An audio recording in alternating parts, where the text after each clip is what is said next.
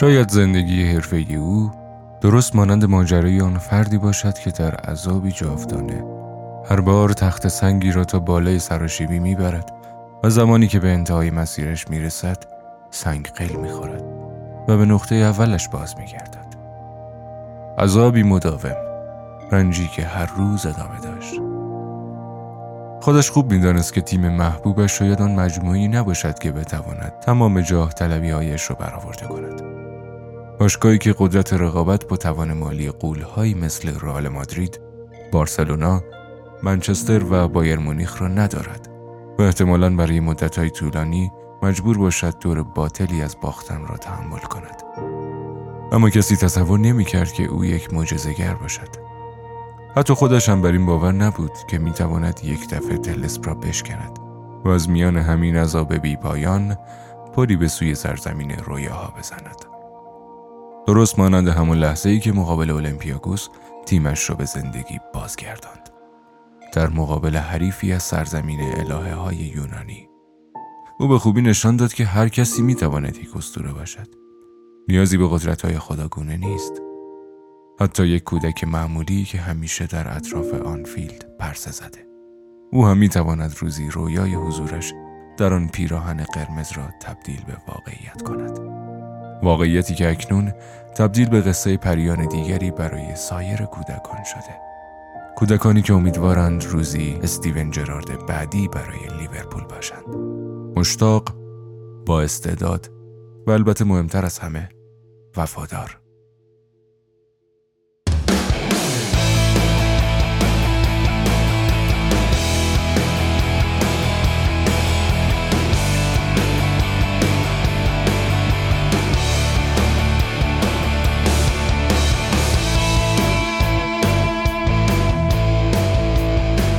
شما شنونده پادکست فوتیمو هستید.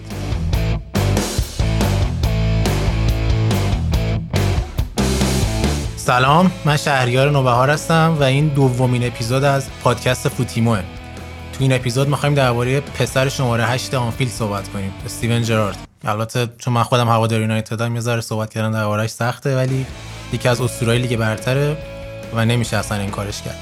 علاوه بر اون درباره استادیوم رفتن خانوما هم می‌خوایم بحث رو بررسی کنیم. چون فکر کنم کامبوج اصلا فکرش که تو تاریخ ایران اسمش ثبت شه ولی اولین بار که اجازه دادن زنا برن ورزشگاه برای بازی رسمی. و می‌خوایم درباره فرانک ریبری و پروژه جدید فیورنتینا هم صحبت کنیم. با ما همراه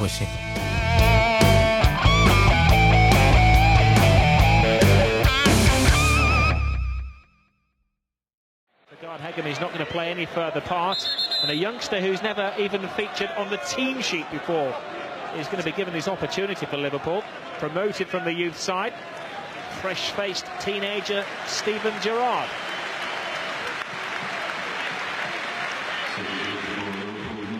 Well, his name didn't even make the back sheet of the programme this afternoon. It left uh, many of the fans asking exactly who he was.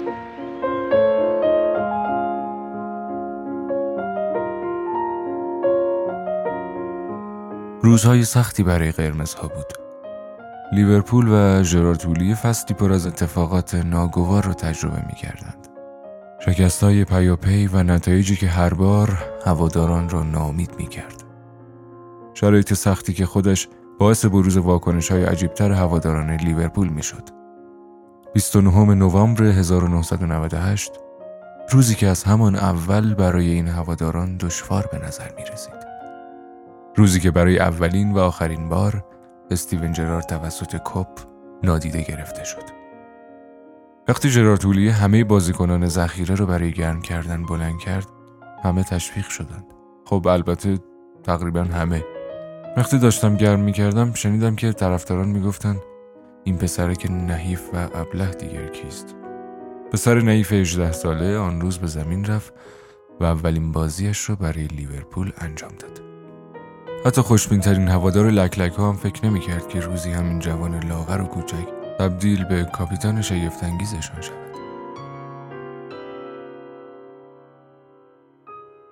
روزهای حضور و درخشش Spice Boys های لیورپولی به شماره افتاده بود. جیمی ردنپ، جیسون مکاتیر، دیوید جیمز و استیو مکمنمن تقریبا تمام شده بودند. در بین جوانان تازه وارد هم تمام توجه ها فقط بر یک نفر بود. گردبادی به نام مایکل اوون. نوجوان شگفتانگیزی که در 18 سالگی تبدیل به نمادی ملی برای انگلیسی ها شده بود و نشانی برای خوشبینی هواداران لیورپول نسبت به سالهای آتی. در تیم جوانان لیورپول وظیفه استیون جرارد فقط ایجاد فرصتهای گلزنی برای اوون بود و سالها طول کشید تا پس از رابی فاولر و اوون هواداران و کارشناسها ارزش کارش را درک کنند. اولین ماهها و سالهای حضورش در تیم اصلی به اندازه کافی سخت بود. آنقدری که او را برای کاپیتانی در 23 سالگی آماده کند. او دیگر جوان آموتوری نبود که هر بار با داد و فریادهای پل اینس به سر وظایفش در زمین برگردد. دیگر نوبت او بود تا معنای لیورپول را به همتیمیهایش توضیح دهد. این بار دشمنان قدیمی هم مهارتش را ستایش می کردند. جرارد از لحاظ فیزیکی و تکنیکی بسیار زود رشد کرده. او انرژی و بازیخانی بسیار خوبی دارد و به راحتی توپ را به گردش در می آورد. واقعا متنفرم از این فکر که لیورپول هم بازیکنی به خوبی روی کین داشته باشد. باور نکردنی بود که این واژه از دهان سر الکس فرگوسن خارج شده باشد. امپراتور شیاطین سرخ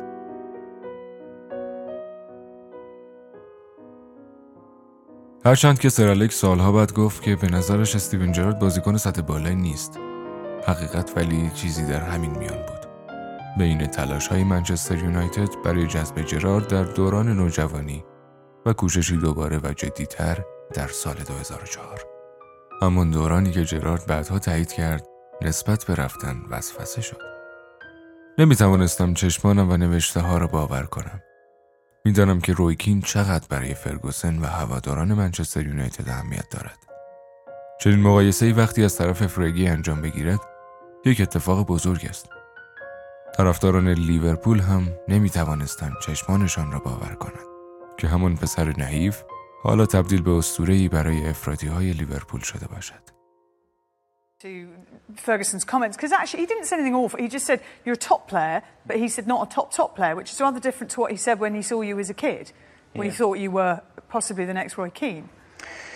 Yeah, well, I went on trial at Manchester United when I was 13 years of age, and um, I had a, a letter off them back then wanting to sign me on a seven-year deal when I was 13 years of age. Um, so do you think maybe he's just a little bit of sour grapes that he didn't get you? I don't know. I mean, football is about opinions, and when you get the opportunity to write your own book, you know, you're entitled to your opinions. Um, I'm a huge fan of Alex Ferguson. What he's done in the game is fantastic, and that's the reason why he sold that many copies in the first week. Um, and I was, you know, generally a little bit gutted when I read that, you know, the reaction of the papers and stuff when he said I'm not a top top player.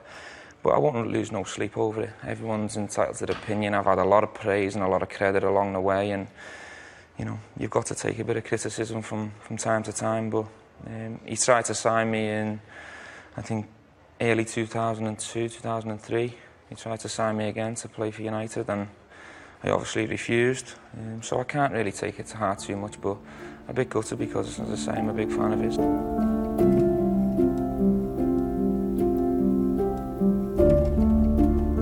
2014 این شاید عجیب ترین سال زندگی او باشد. سال امید بستنهای زود هنگام و سقوطهای عمیق و دردناک. سالی که شروعش با رویای قهرمانی لیگ آغاز شد و پایانش با خدافزی از عشق دوران کودکی. گس کلمه ای که شاید بتواند دوازده ماه سخت او را توصیف کند. زمین خوردن مقابل دمبابا آرزوی 25 سالش را به باد داد. قهرمانی لیگ برتر از دست رفته بود. جام جهانی و تیم ملی انگلستان یک شب تلخ دیگر. وقتی که این بار اشتباهش باعث شد تا لوئیس سوارز آخرین حضورش در عرصه ملی را به بدترین شکل ممکن تمام کند و نتایج ضعیف لیورپول در این فصل به او نشان داد که احتمالا هرگز دوباره فرصت حضور در کورس قهرمانی لیگ را نخواهد داشت. آن فرصت طلایی برای همیشه از دست رفته بود. کنار ماندن از ترکیب لیورپول در مسابقات مختلف به خصوص دیدار مقابل رئال مادرید در برنابئو نشان می‌داد که دوران جدیدی برایش شروع شده. استیویجی دیگر انتخاب اول سرمربی نیست. دیگر توان هر سه روز بازی 90 دقیقه ای را هم ندارد. وقتی در سال 2009 با چهار گل مادریدی ها رو در هم کوبیدند خودش گفته بود که شاید فقط 5 سال دیگر از دوران مفیدش باقی مانده باشد اما هیچ کس نمی‌خواست که این افسانه پایانی چنین تلخ برایش رقم بخورد. حتی اگر استیوی تلاش کند که فقط بر جنبه حرفه‌ای ماجرا تمرکز کند. طوری که خودش می‌گفت ما باید فقط سعی کنیم تا در انتهای فصل عنوانی را به دست بیاریم و استیون جرارد را فراموش کنیم. هواداران لیورپول چطور می‌توانند او را فراموش کنند؟ کسی که در کامبک رویایی فینال استانبول سال 2005 یک تن تیمش را به بازی برگردان فراموش شدنی است کدام طرفدار لیورپول می‌تواند فینال جام حذفی سال 2006 را از یاد ببرد؟ جرارد در فینال جام حذفی اتحادیه و لیگ قهرمانان اروپا گلزنی کرده و بهترین بازیکن زمین هم شده. البته که برای هواداران لک لک ها فقط عناوین اهمیت ندارند. فراتر از آن وفاداری و تداوم مردی اهمیت دارد که به خوبی معنای هویت و تاریخچه لیورپول را می‌داند کودکی از همان شهر بندری لیورپول پسری که رویایش را زندگی کرد و تبدیل به افسانه این باشگاه شد here at, Melwood uh, and you walk out of those gates or drive out those gates, uh, how, how do you think you feel? And is it, is it possible to, to anticipate that?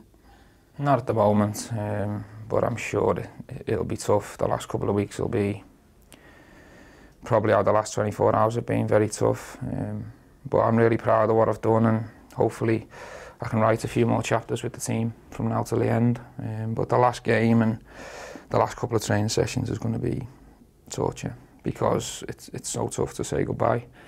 Um, but hopefully it's more of a see you soon rather than a goodbye.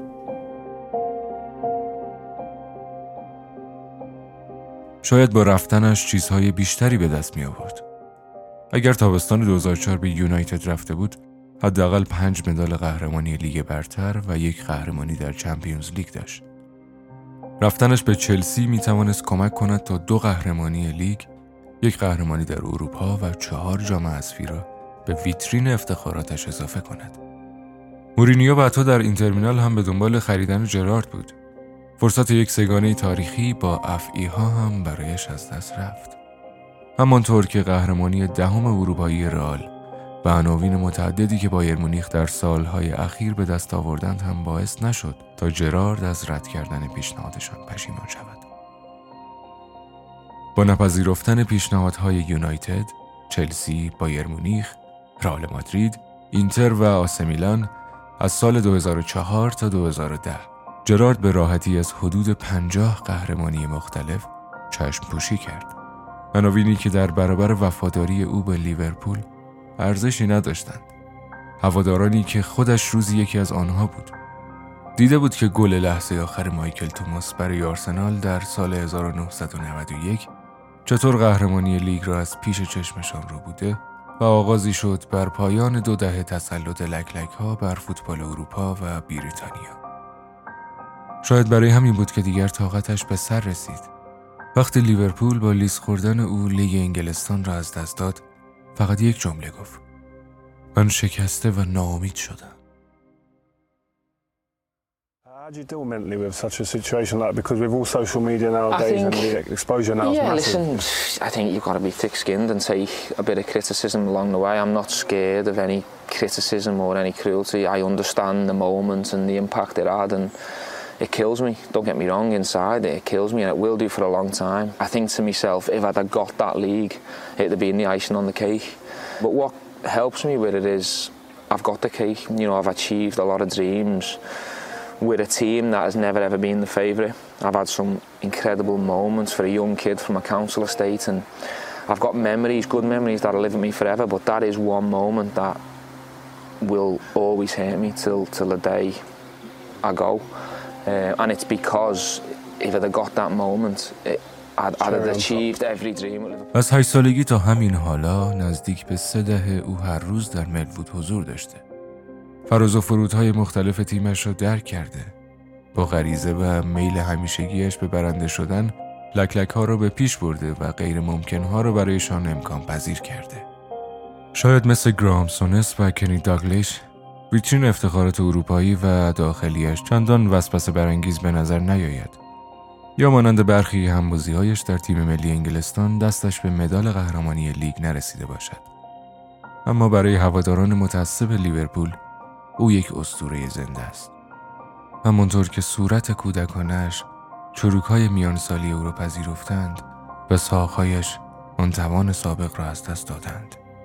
وقتش رسیده که قبول کنیم دیگر خبری از کاپیتان شگفتانگیز نیست. لیورپول برای فصل 2015-2016 بازوبند رو در اختیار شخص دیگری قرار داد و طرفداران لیورپول امیدوارند که این ادامه ای بر روند همیشگی این باشگاه در انتقال ارزش های تیم از نسلی به نسل دیگر باشد. از بیلی دل به یان کالاهان گرفته تا ستارگانی چون یان راش، آلن هانسن و حالا هم استیون جرارد.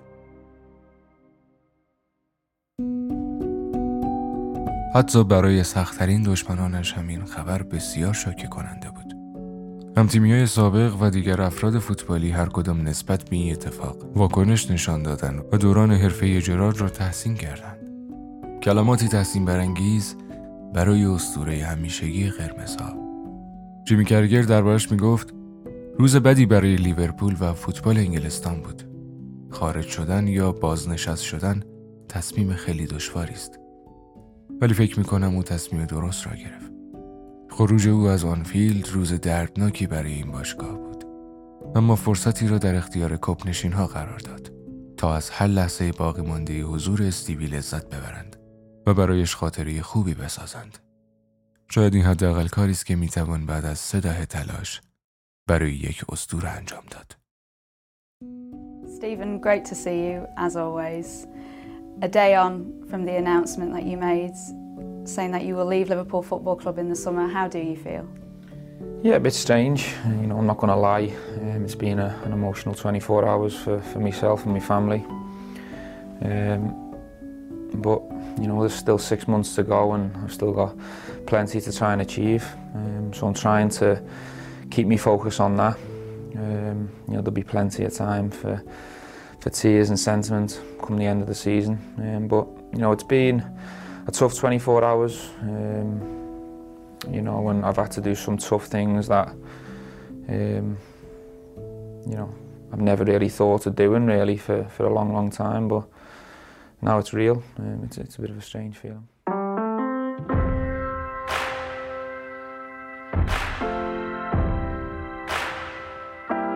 ماجرای استیون رو شنیدین با روایت اردلان کاظمی.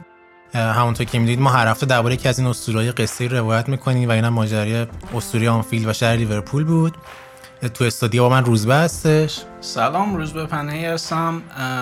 امروز هم در خدمتتون هستیم با بحث فوتبالی. من یه راست میرم سر اصل مطلب و قضیه استیون جرارد شهریار جرارد یه طرفش بحث لیورپولشه و یه طرفش هم بحث تیم ملی انگلیسش. به عنوان فن یونایتد که باش مشکل داری.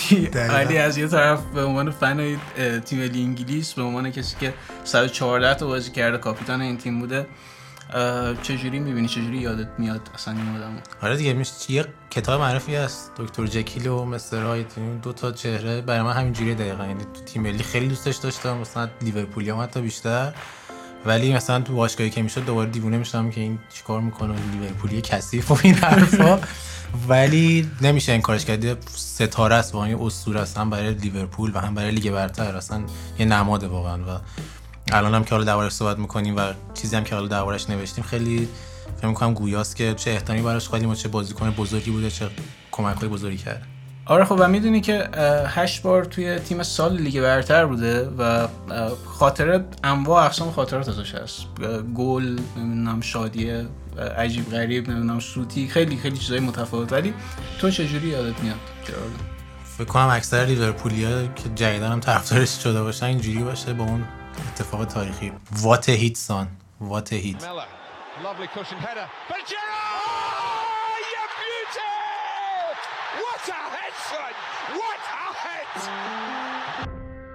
این یه گلیه که اگر اشتباه نکنم جلوی اولمپیاکوس می‌زنه. تو لیگ قهرمانان لیورپول که داشته تو محل گروهی هضم شده میاره بالا. و من اون گل رو دیدم اتفاقا. من تلویزیون ایران می‌دیدم موقع. و خیلی صحنه تاریخ. مثلا لیورپول هم سال 2005 هم بود که رفت قهرمان لیگ قهرمانان شد. بعد تو فینال هم خیلی تیمو اصلا آورد بالا. و اونجا بود که اصلا خودش رو با صحنه جهانی معرفی کرد که من استیون جرارد رهبر این لیورپول هم اومد. خب تو کام یک دهه بعدش هم دقیقا همینجوری بود. اون اولین چیزی که من اصلا ازش تو ذهنم میاد. آره جاوی آلونسو حالا این که میگی رهبر لیورپول جاوی آلونسو یه نقل قولی داره میگه که ورای این که اصلا بازیکن خیلی خوبی بود و تمام ویژگی مثبتی که داشت بهترین اسکیلی که من یعنی بهترین مهارتی که من توی این آدم دیدم رهبری بوده. و از این جهت حالا چندین سال کاپیتانی لیورپول رو داشتن و همچنان الگو بودن. و چجوری می‌بینی اصلا؟ ببین یه تیم مثل لیورپول به اون هوادارا رو تو بخوای هدایت کنی خیلی هم مسئله سنگینیه هم یه سری اسکیل ست می‌خواد. من دوست ندارم کلمه انگلیسی ها استفاده کنم ولی یه جعبه ابزاری از مهارت های مختلف می‌خواد چون بازیکن از ملیت های مختلفن از فرهنگ های مختلفن. باید بتونی با همشون کنار به مربی ها حتی. یعنی حالا بچه‌ای که جارو دنبال کنن می‌دونن که مثلا درباره بنیتز یه چیزی گفته درباره مثلا هولیه یه چیزی گفته درباره با حتی با مربیاش هم سعی می‌کنه منیجشون کنه. و خیلی نشون دهنده مهارت این شخصیت که اصلا چه جعبه ابزاری از مهارت مختلف داشته که تونسته تا این سالها تو اون باشگاه تو سطح کلاس جهانی هم کاپیتان باشه هم سطح بازیشو حفظ کنه و فوق العاده است دیگه. از این جنبه لیورپولیا خیلی شانس دادن که یک در این شخصیت رو داشتن تو تیمشون. شاید یه, یه موضوعی که هست راجع به این تایپ بازیکن‌ها توی یه مقطعی بهشون پیشنهاد transfer میشه. مثلا جرارد شانس اینو داشته که بره بایر مونیخ شانس اینو داشته که بره چلسی. و حالا یه بارش یکم جنجالی شد اون قضیه که می‌خواست بره چلسی و حتی مالک باشگاه تو اون دوره گفتش که مثلا جرارد تصمیمش گرفته می‌خواد بره و فرداش یهو تمدیدم کرد. جیمی کرگر می‌گفت با مافیای لیورپول تهدیدش کرد. چیز عجیب بود چیزی عجیب تر بهت بگم که شاید خودت هم نمی‌دونستی. حتی یونایتد هم می‌خواسته جراردو فکر سال 2003 4 مثلا یک دوبار اقدام کردن بخرن که البته خب جایی نرسید دیگه یعنی یه جورایی می‌دونست که نمیشه و به جنجالش نمیشه آره ولی ولی این اسطورا وقتی تو همچین شرایطی قرار می‌گیرن در واقع از نظر هوادارا یکم توی یه سری کیس یه ذره دلچرکی در واقع پیش میاد. ولی تو محق می‌دونی اون آدم رو به خاطر اینکه تصمیم بگیره که بره. اگر که جرارد می‌رفت فکر کنی که شاید حالا جامای بیشتری می‌برد توی اون بازی یا در لیگ برتر می‌برد. تو اپیزود قبلی هم درباره تیری هانری صحبت کردیم یه جوری همینجوری بود دیگه. اون قاعدتا اگه می‌رفت به رقیب لیگ برتری اصلا فکر کنم خیلی براش مشکل پیش میومد ولی رفتن مثلا به تیم مثل رئال بارسا یوونتوس بایر تیمایی که خارج از این لیگ هستن یه ذره حالا اون جنبه احساسش کم می‌کنه برای منطقی بهش میده که okay من رفتم جام بگیرم. و خیلی هم بستگی به این داره که اون تیمی که مثلا میره واقعا چقدر به جام گرفتن نزدیک باشه. تیم خودش چقدر مثلا نتونه جام بگیره.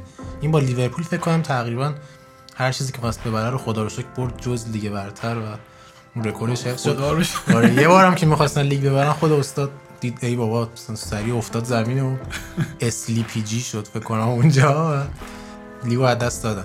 به نظرم دیگه تصمیم احساسش گرفت رفت جلو. جای پشیمونی هم نداره دیگه چون هانی رفت اون چیزایی که می‌خواست برد. جرارد نرفت. مدقه محبوبیت ابدی داره و اسطورهشون هم هست و احتمالا هم شاید به زودی به عنوان سرمربی به لیورپول برگرده. آره کریرش از نظر مربیگری چجوری می‌بینی؟ انتخاب خیلی هوشمندانه بود رفتن به اسکاتلند و مربیگری رنجرز که تیم یه برندی داره.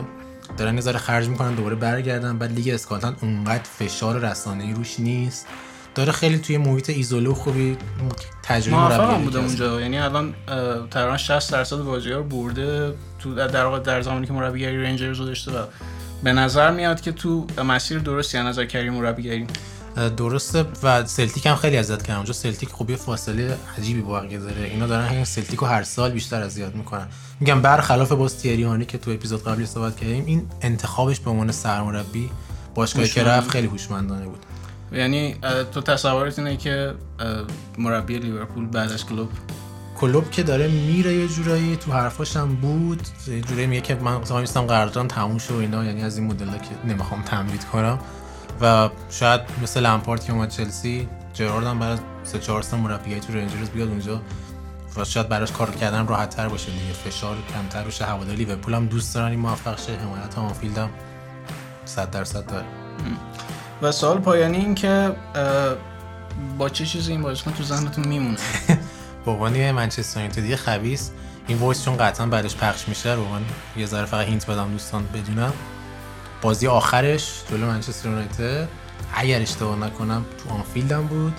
زمان فنخالم بود. من گفتم الان بریم اونجا له میشیم و اینا.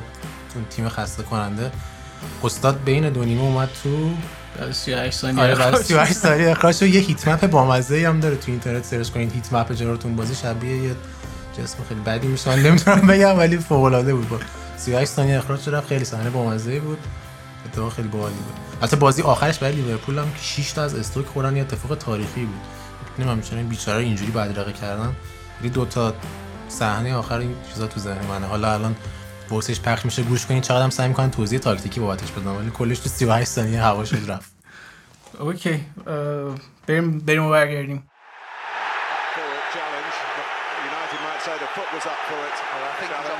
He's on for more reasons than one, Steven Gerrard. Oh no, look at this. No sooner on than off. Sensation at Anfield. Well, the first one was a little bit iffy. The second one has led to a dismissal. Well, his first one on Mata was a crunching challenge, but I think he might have been stupid here, Stephen Gerrard.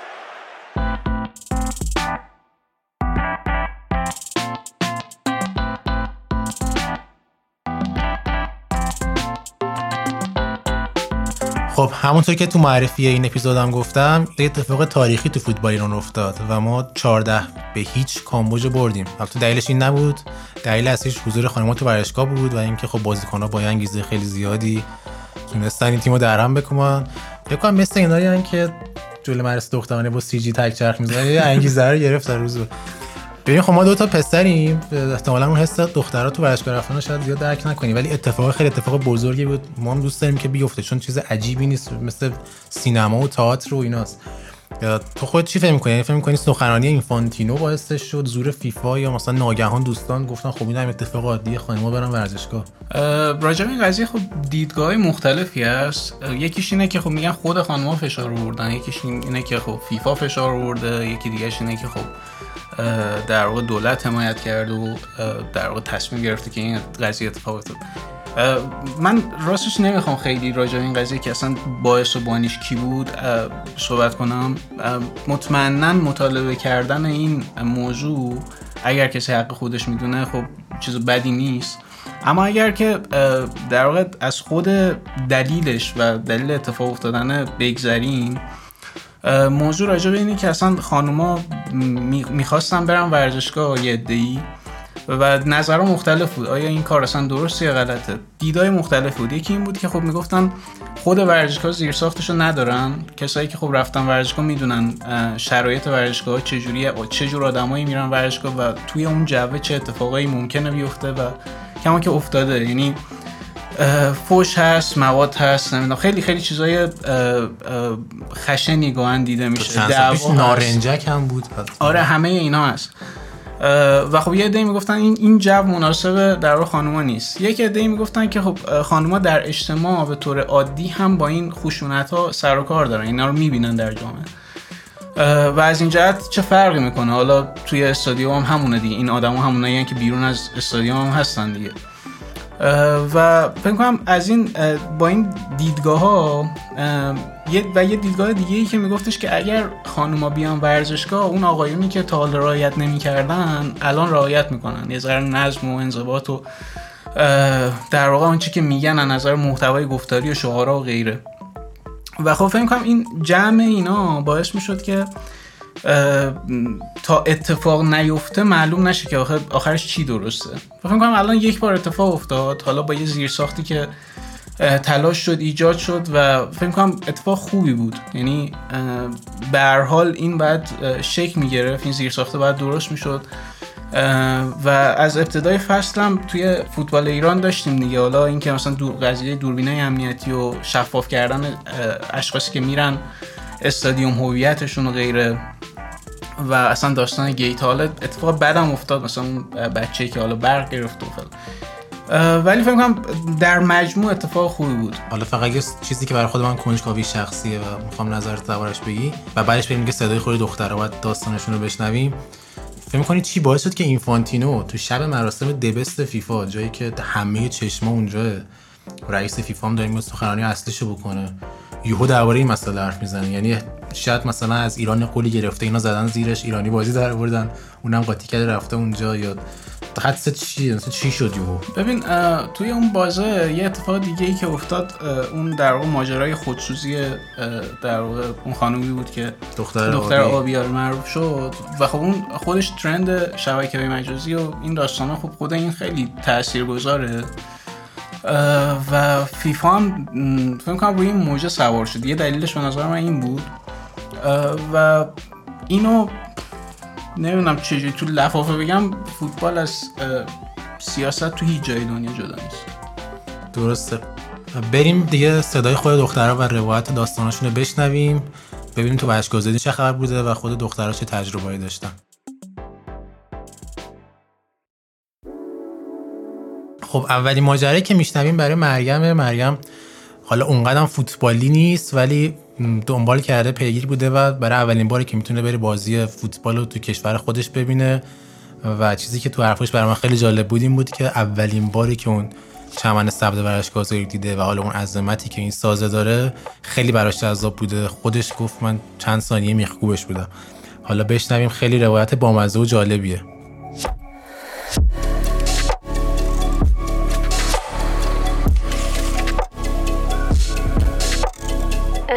خیلی تجربه غریبی بود.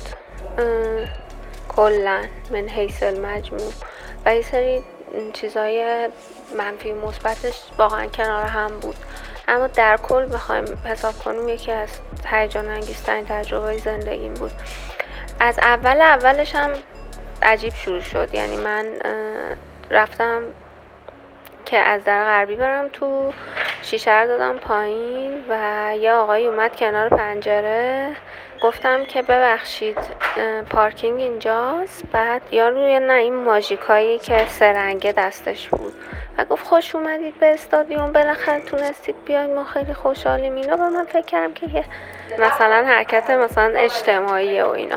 خب دستتو بیار برات مثلا پرچم بکشم. دستم بردم جلو برام مثلا دستم اینو پرچم ایران کشید. و گفتش یه قابل نداره 20 تومن میشه. و من موندم. و 20 تومن 20 تومن و پول بلیت بوده چجوری تو 20 تومن میگی گفت نه 20 تومن چرا خلاصه؟ 20 تومن اما گرفت به خاطر اون. و بهم گفت که باید بری از در شرقی وارد چی دیگه رفتم در شرقی و پر از یگان ویژه بود و یه عالم نیروی امنیتی و پلیس و اینا وجود داشت و یه عالم آدمی که پیاده داشتن می‌رفتن به سمت استادیوم. با پرچم و بوق و کلاه و خیلی فضای رنگی رنگی سبز و سفید و قرمز و با مزه بود. دیگه خلاصه من رفتم تو پارکینگ و پارک کردم و اینا. اولش خیلی بامزه بود. هندونه گذاشته بودم چون هندونه قاچ کردم باشه اونجا که یه حالت ولکامینگی داشت که مثلا از با پذیرایی کنم. تا برید هندونه بخورد بعد برید سوار اتوبوس شید برید سمت استادیوم. بعد دیگه ما رفتیم سوار اتوبوس شدیم و اینا. خلاص از گیت که رد شدیم شاید یکی از هیجان ترین قسمتاش همین قسمت بود. یه تونل بود اینجوری می‌رفتی و وقتی که نزدیک یعنی تهش که می‌رسیدی یهو مستطیل سبز جلوت ظاهر می‌شد و خیلی حس عجیبی بود خیلی باشکوه بود. یعنی من اون لحظه که زنگ فوتبال دیدم اصلا چی بغض کردم.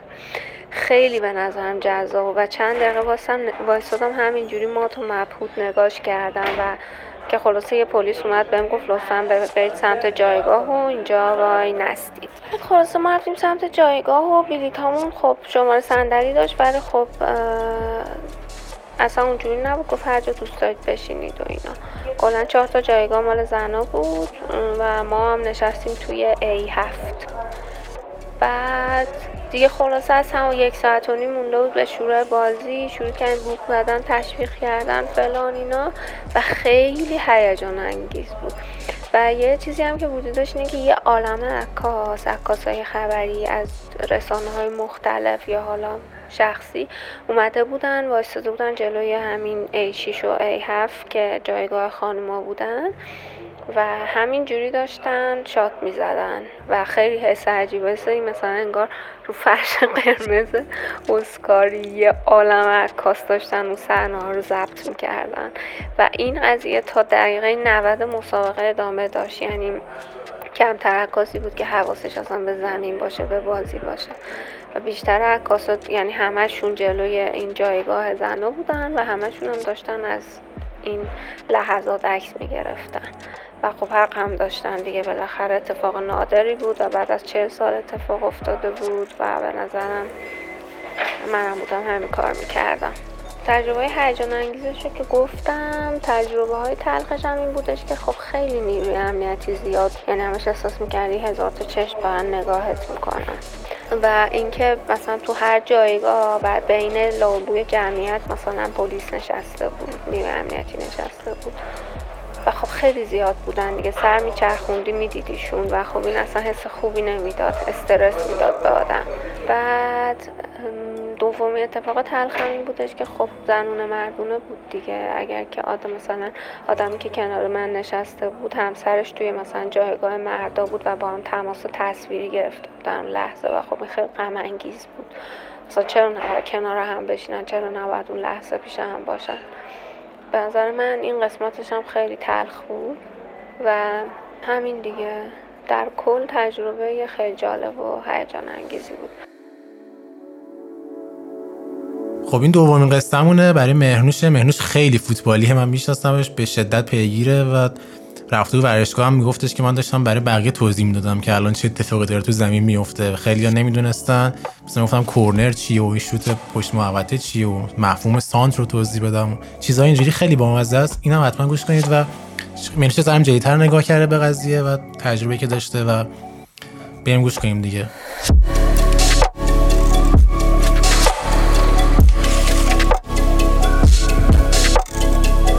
روز استادیوم ما نسبتا دیر رفتیم یعنی ساعت حدودا چهار و ده دقیقه چهار رو اینا رسیدیم اونجا. بعد یه ادهی پشت در گیت اولیه بودن که بلیت نداشتن. می‌خواستن برن تو بعد به ما گفتن که اگه بلیت دارین برین تو. بلیت هم رفتیم چک کردن رفتیم تو. از گیت اول که رد شدیم یه صفحه خیلی طولانی بود که دونه دونه باز دوباره اونجا بلیط رو چک می‌کردن سوار اتوبوس می‌شدی می‌رفتی توی استادیوم. بعد خیلی این صفه طول کشید. تا دیگه بلیط رو چک کردن باز دوباره رفتیم سوار اتوبوس شدیم. با اتوبوس رفتیم در گیت آخر. گیت آخر دوباره با یه دستگاه QR code بلیطامون رو چک کردن و رامون دادن تو. بعد توی توییتر خیلی همه داشتن توصیه می‌کردن که چیکار کنید؟ استادیوم و چیا رو حواستون باشه و اینا.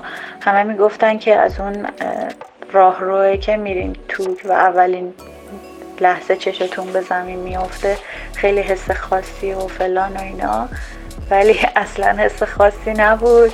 برای من یکی شاید به خاطر اینکه آخر آخرین نفرها بودیم که داشتیم می‌رفتیم تو و خیلی شلوغ نبود و خلوت بود رسیدیم من زمین رو دیدم و راستش رو بگم هیچ حس خاصی نداشتم.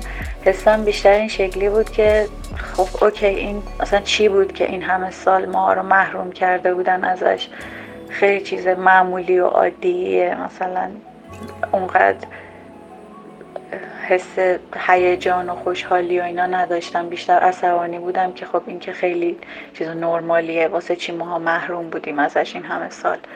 مسئله دومی که بر من جالب بود این بود که خیلی تعداد زیادی زنها که اومده بودن اصلا حواسشون به بازی نبود. صرفا داشتن شعار می‌دادن و خوشحالی می‌کردن سر گلا در این حد که مثلا یه دونه پشت 18 بر ایران گرفتن من داشتم به این دور هم توضیح می‌دادم که اوکی این ضربه آزاده الان توپو میکارن پشت 18 دیوار دفاعی میچینن شوت می‌زنن. در این حد داشتم توضیح می‌دادم. مثلا بازیکنهای دیگه رفته بودن پشت 18 وایساده بودن مثلا توپو کاشتن رو نقطه پنالتی. هنوز خیلی از دوروری های من نفهمیده بودن که این پنالتیه. اینش برام جالب بود که صرفا بر اکت مدنیش اومده بودن ورزشگاه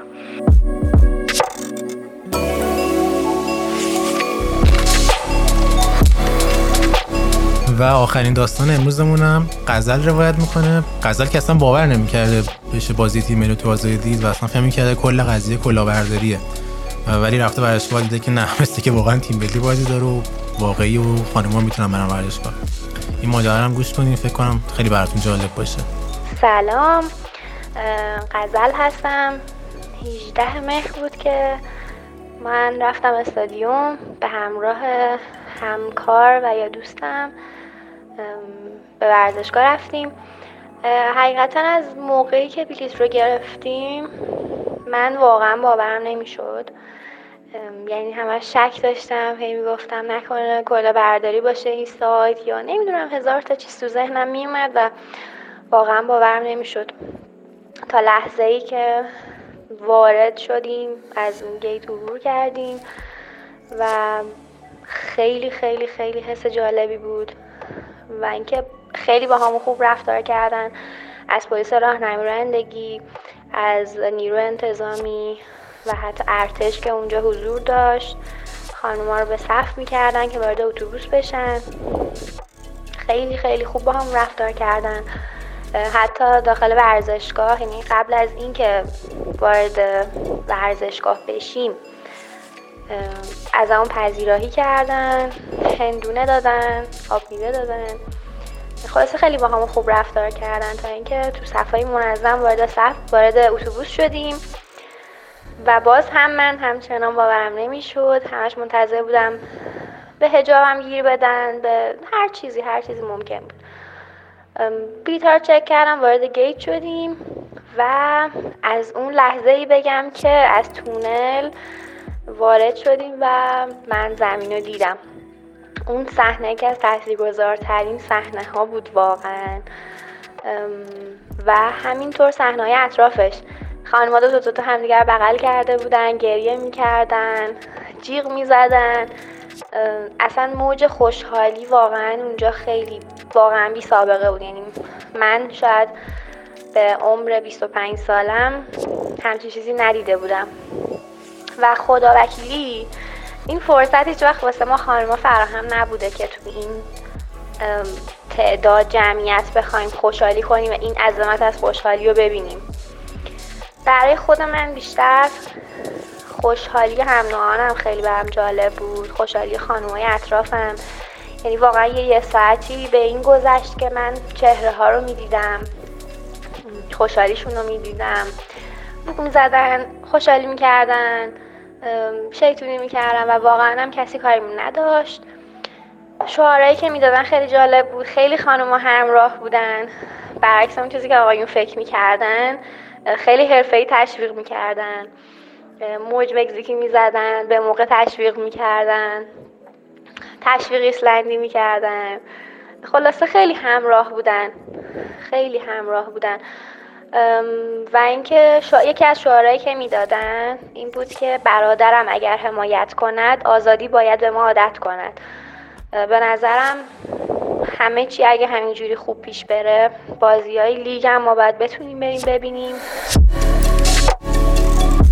خب قصه های شنیدین؟ حالا می‌خوایم بریم به کشوری که ورود خانم ورزشگاه توش خیلی آزاد خانواده ها هستن میان شهر فلورانس جایی که باشگاه فیورنتینا بازی می‌کنه و تابستون امسال یه فوق ستاره به جمعشون اضافه شد. فرانک ریبری که بایر مونیخ با یه انتقال free transfer دیگه انتقال مفتی اومدش به فیورنتینا.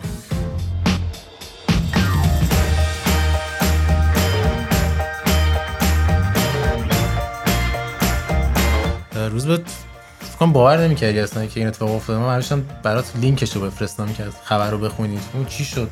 فرانک ریبری فیورنتینا. آره من راستش فکر کنم ریبری یا میره آمریکا یا اینکه بازنشسته میشه خلاص می‌کنه این قضیه رو. چون حالا یه ذره اصلا داستان داشتی بایرمونی می‌خواست خودش یکم انگار دو شک بود که بمونه بره چیکار کنه اونا هم می‌خواستن پروژهشون رو یه ذره تغییر بدن توی بایرن. حالا هم روبن هم ریبری. دو تا عنصری بودن که هم می‌خواستن بهشون احترام بذارن هم نمی‌دونستن چجوری در واقع باشون خدافزی کنن آره.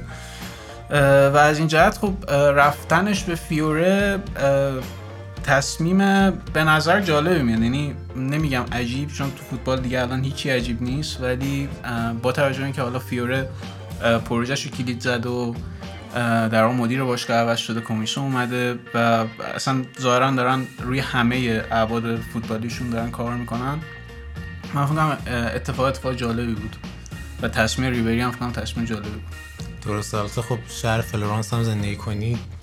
آره دیگه. فوق العاده است. اصلا دقیقاً پول خوبم میدن و چرا اصلا نره اونجا؟ اتفاقا گفتی که مالک جدید دارن روکو کمیسو یه جورایی یه version رقیق برلوسکونیه چون یه ذره نظر مالی حالا ضعیف تره ولی دقیقا با همون پلنی شرکت رسانه‌ای داره Mediacom. تو آمریکا اصلا هست نیویورک زندگی می‌کنه و رفت آمد داره بین فلورانس و نیویورک و 160 میلیون یورو هم پول خرج کرد که فیوره رو بخره و امسال هم حالا زیاد خرج عجیب غریب نکردم ولی کوین پرینس بواتنگ آوردن با ریبری که تیمه رو یه ذره حداقل از نظر تجربه کسانی معروفش کنن. آره. ببین اینا الان خب یه دونه بازیکن خیلی کلیدی هم دارن کیزا و حالا مربی هم خب مونتلا اومده. به نظر میاد که برنامه دارن قشنگ برنامه دارن که حالا بیان توی این لیگ سر کنن. هم در خود برند باشگاه هم برند دوست داشتنیه. همه چیش یعنی از رنگ پیرنه تا شهر تا ورزشگاه و اسطورش مثلا حالا باتیستوتا. کلا موضوع یه چیز یه دایره ای از اتفاقات قشنگ در کنار همه و من خودم خیلی دوست دارم که بیان حالا موفقم بشن. و آره چون یه چیزی که از سوار فیورنتینا فکر کنم حالا اونه که قدیمی تر فوتبال رو دنبال می‌کنم اوایل دهه 2000 با باتیستوتا که گفتی فیورنتینا تو Champions League بود و بازی تاریخی جلو هم منچستر هم بارسلونا داشت. حتی هم برای قهرمانی میجنگیدن. خیلی تیم دوست داشتنی. من کمتر کسی می‌دونم که فیورنتینا بعدش به حالا شاید جز هواداری یوونتوس. و من یه جورایی خودم هم مثلا یونایتد نبود شاید فیورنتینایی می‌شدم. چون خیلی هم فضای شهره و هم بازیکنایی که بودن اصلا واقعا دوست داشتنیه. و فکر می‌کنم یه پتانسیل خیلی خوبی وجود داره که اونجا اتفاق خوب بیفته. تیمشون هم به شدت جوونه. و این نکته جالبم بهت بگم که مربیشون فصل پیش پیولی بود که الان مربی میلانه و یه جورایی اینا شانس بودن سقوط نکردن. 16 شدن تو لیگ. به خاطر همین جوونی بیش از حدشون اینا امسال حتی رفتن حالا ریبری و بواتنگ و سه چهار تا بازیکن دیگر رو آوردن یه تجربه تیم بره بالا. فکر کنم پارسال میانگین سنیش رو 22 بود. الان اومده رو 25 یه ذره تیمه حداقل با تجربه تر شده. البته مونتلا هم که سمربیشونه یه ذره شانس آورد که مون چون زیاد خوب نشه نگرفت. حالا بهش اعتماد کردن دیگه. آره خب به هر در سرمربی بدون اینکه بهش وقت بدی به نظرم این ادب و اونم وقتی تو یه پروژه جدیدی داری شروع می‌کنی یکم سخته. خب نمیشه یه شبه سرمربی چی, چی کار می‌تونه بکنه. برنامه می‌خواد بازیکن می‌خواد و زمان می‌بره اینا. از این جهت من فکر می‌کنم که به مونتلا وقت دادن قطعا کار درستی. حتی اگر که بگیم که رزومش درخشان نیست ولی فکر کنم بهش وقت دادن اتفاق بدی نمیفته. حداقل یه تیمی داری که توی جهت یه دیرکشن درستی داره. درسته اینم بحث آخرمون بود درباره فیورنتینا و پروژه جذابی که شروع کردن. ممنون که با ما همراه بودین. بریم بخش آخر رو گوش کنیم.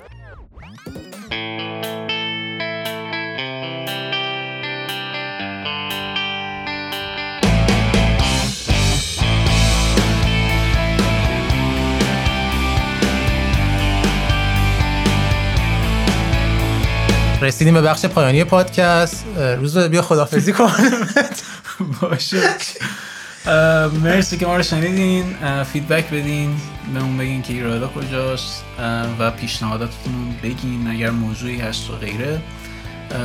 social media رو که می‌دونین at sign فوتیمو تو app ای podcatcher در واقع از جمله Overcast و Apple Podcast همه تو همش هستیم دیگه. اگر را دستتون نیست یکیشو هر کن که نصب داریم استفاده کنیم. تلگرام هم هستیم اونجا هم می‌ذاریم. و توییتر و اینستاگرام کلا همه جا هستیم دیگه. بگید هر چی هر نکته دارید بهمون بگید فقط من یه سوالی ازت امروز به نظرت اردلان این قسمت هم خداحافظی اصلا حرفی سخنی؟ نه این از این این کارا در نمیاد؟ آره. فقط می‌خونه اینا رو اصلا هیچ صحبتی نمی آقا ما بازم تلاش من تا هر اپیزودی بشه اینو میگم. خیلی ممنون که ما رو شنیدین. تا قسمت بعدی مواظب خودتون باشین. فعلا.